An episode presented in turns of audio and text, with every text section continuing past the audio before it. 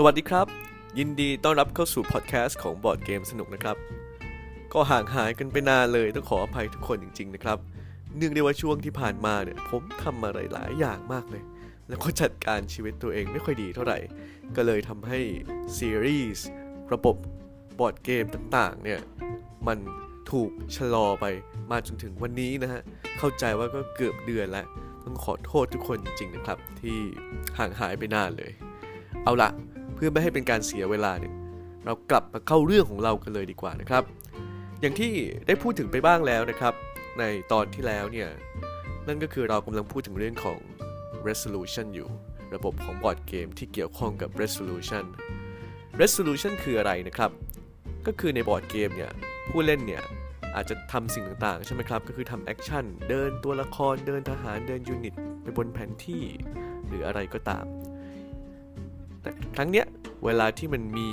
เหตุการณ์ที่ต้องหาผลลัพธ์เกิดขึ้น อย่างเช่น unit ของเราไปตีกับ unit คนคนหนึ่ง หรือเราต้องเลือกว่าจะ resolve action เนี่ยยังไงเนี่ย มันก็จะต้องมีระบบที่มารองรับวิธีการให้ได้มาซึ่งผลลัพธ์ของ action ของเรา ที่เรียกว่า resolution เอง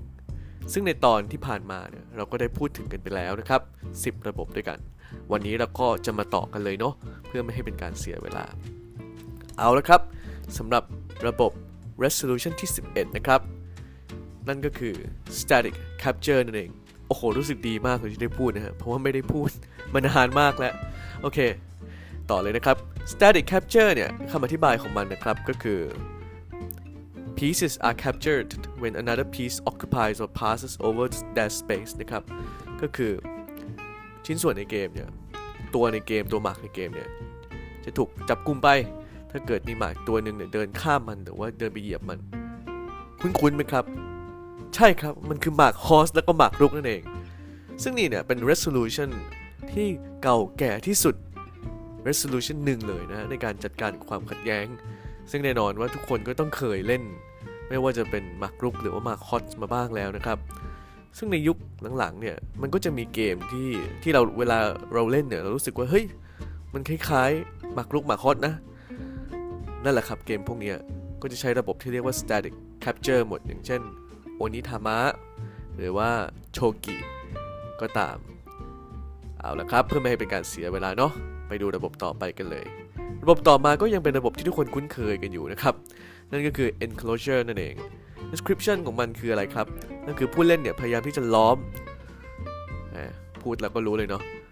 ล้อมตัวหมาก หรือว่าบริเวณพื้นที่เนี่ยของผู้เล่นคนอื่น ถามว่าบอร์ดเกมอะไรที่เวลาที่พูดถึงแล้วเนี่ยนึกถึงระบบนี้เลยนั่นคือโกะนั่นเองนะครับอ่า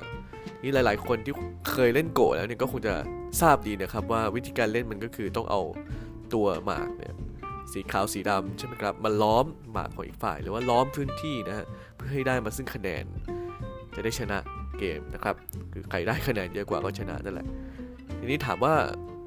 ในยุคใหม่ๆเนี่ยมีเกมที่ใช้ ระบบนี้ไหมก็จะมีนะครับอย่างเช่นซามูไรของ r รเนอร์คริเซียนะครับหรือว่า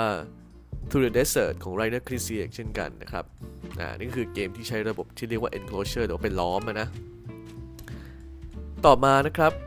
ระบบที่ 3 อันนี้ไม่คุ้นแน่นอนนะฮะ อันนี้คือ mini map ครับ อ่า mini map หรือว่าแผนที่จิ๋วนะฮะคำอธิบายของมันนะครับก็คือเวลาที่มี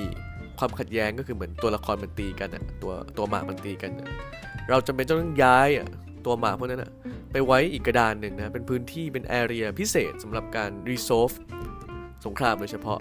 ให้นึกภาพเหมือนกับว่าทุกคนกำลังเล่นเกมเอ่อ Total War นะครับ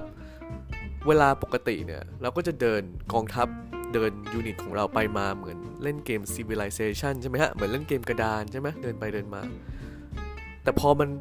เกิดมีสงครามปะทะกันเท่านั้นแหละอ่ามันซูมเข้าไปอ่า zoom in เข้าไป เสร็จแล้วเราก็เข้าไปใช้อีกระบบหนึ่งในการ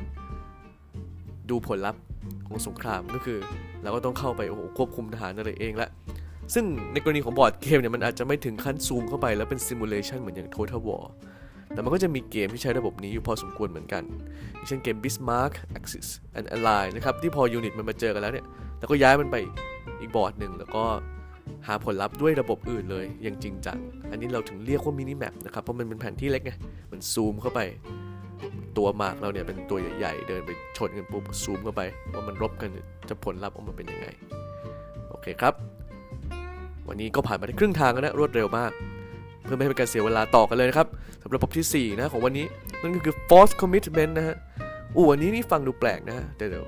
เราลองมาดูคำอธิบายกัน ซึ่งคำอธิบายนะครับก็คือในเกมเนี้ยผู้เล่นนะฮะจะเลือกจำนวนของทหารที่จะส่งไป ในแต่ละหมวดหมู่ของการต่อสู้ดังนั้นทุกคนก็จะเปิดพร้อม ๆกัน แล้วก็ resolve หรืออาจจะไม่พร้อมก็ได้อาทีนี้นึกถึงเกมอะไรครับ โอเคสำหรับคนที่เคยเล่นเกมเก่าๆมามาก อาจจะนึกถึงเกมดูนแต่สำหรับคนอย่างผมเนี่ยยอมรับว่าสิ่งแรกที่นึกถึงเลยคือ Rising Sun นะครับ ให้นึกภาพว่าสมมติอย่างเช่นตัวละครผมเนี่ย ไปสู้กับตัวละครของอีกคนหนึ่งใช่ไหมครับทีนี้มันอาจจะมีหลายหมวดหมู่ที่เราต้องสู้กัน อย่างเช่นกองทัพบบก กองทัพน้ำกองทัพอากาศ เป็นต้นทีนี้ผมก็จะต้องดูว่าผมจะยอมลงทุนทหารผมเนี่ยไปในหมวดหมู่ไหนมาก บางทีผมอาจจะชนะบางหมวดหมู่อาจจะแพ้บางหมวดหมู่เป็นต้นนะฮะ อย่างเช่นเกม Rising Sun เนี่ย ก็เหมือนกันนะครับ ก็คือเวลาที่ผู้เล่นเนี่ยปะทะกันเนี่ย มันจะไม่ใช่แค่เอาทหารมาฆ่าฟันกันง่ายๆนะ มันจะแบ่งเป็นหมวดหมู่เลย อย่างเช่น หมวดหมู่แรกสุดก็คืออะอันนี้คือกำลังทหาร หมวดหมู่ที่ 2 ก็คือใครเซปุกุตัวเองมากกว่าอะหมวดหมู่ที่ 3 ใครสามารถที่จะจ้างยอมลงทุนจ้างทหารรับจ้างได้มากกว่าอะเป็นต้น ซึ่งมันเลยทำให้เวลาที่ปะทะกันเนี่ยถึงจะมีทหารเยอะ แต่บางทีเราอาจจะพลิกแพลงนะฮะชนะในศึก front ก็คือในแนวรบหนึ่งนะครับที่เรายอมแพ้กับแนวรบหนึ่งก็ได้ และผลลัพธ์อาจจะดีกับเรามากกว่าก็ได้นะครับ อันนี้คือ force commitment นะฮะ และมาถึงระบบสุดท้ายของวันนี้นะครับ ระบบที่เป็นประชาธิปไตยมาก นั่นก็คือ voting นั่นเองครับ ผมยังต้องอธิบายอยู่ไหมมันคืออะไร โอเคครับสำหรับคำอธิบายนะครับก็คือผู้เล่นเนี่ยโหวตกัน เพื่อดูว่า action หนึ่งเนี่ยมันจะเกิดขึ้นหรือไม่เกิดขึ้น ถ้ายกตัวอย่างที่ทุกคนน่าจะคุ้นเคยที่สุดก็คือระบบโหวตใน Avalon นั่นแหละครับหรือ Resistance ใช่ไหมหรือว่า Werewolf ทีนี้ ถ้าสมมติเราตัดการโหวตออกไปนะครับ ก็คิดซะว่า action เนี่ยมันก็คือการเลือกใช่ไหมว่าผู้เล่นคนไหนจะต้องตาย ผู้เล่นคนไหนจะได้ไปทำภารกิจ ทีเนี้ยปกติแล้วอาจจะใช้ระบบอื่นๆ อย่างเช่น อาจจะเป็นทอยเต๋าว่าใครจะได้ไปทำภารกิจ หรือเราอาจจะใช้บิดดิ้งคือใช้จ่ายเงินมากกว่า คนนั้นได้ไปทำภารกิจใช่ไหมแต่ระบบโหวตเนี่ยก็คือใช้วิธีการโหวตแทนว่า ใครจะได้ไปทำภารกิจ หรือใครจะต้องถูกโหวตให้ตาย ซึ่งระบบโหวตเนี่ยนะครับก็จะมีอยู่ในหลายเกมบางครั้งก็เป็นระบบหลักบางครั้งก็เป็นระบบรองนะฮะอย่างเกมหลักๆ ที่เรานึกถึงกันมันก็จะเป็นเกมที่มันเป็นระบบหลัก เช่น Battlestar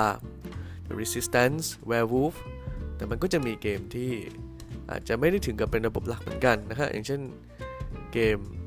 Galactic Destiny จุนต้าเป็นต้นนะครับ ซึ่งระบบโหวตติ้งนี่ก็เป็นระบบที่เข้าใจง่ายนะครับ แล้วก็มีมานานแล้วอีกระบบหนึ่ง เป็นประชาธิปไตยนะครับสิ่งข้างมาก โอเค ทีนี้วันนี้เนี่ย ก็คิดว่าน่าจะพอแค่นี้ก่อนนะครับ5ระบบ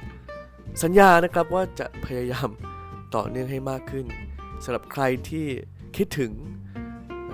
ซีรีส์นี้เนี่ยก็กลับไปย้อนฟังกันเก่าๆได้นะครับเชื่อว่าหลายคนคงลืมแล้วแหละเพราะผมปล่อยมันมานานเกินว่าอย่างไรก็ตามสัญญาครับว่าจะพยายามที่จะกลับมาอัดให้ต่อเนื่องมากขึ้นเพราะตอนหนึ่งเองก็ใช้เวลาไม่นานเนาะแหมชีวิตมันจะยุ่งอะไรแค่ไหนกันเชียวแต่ก็ยุ่งจริง ๆ นั่นแหละครับก็ขอให้ทุกคนนะฮะ มีค่ำคืนที่ดีนะครับหรือถ้าตอนนี้ตอนกลางวันฟังตอนกลางวันก็ขอให้เป็นวันที่ดีนะครับ ก็ขอบคุณทุกคนครับแล้วไว้เราเจอกันใหม่ครับผม สวัสดีครับ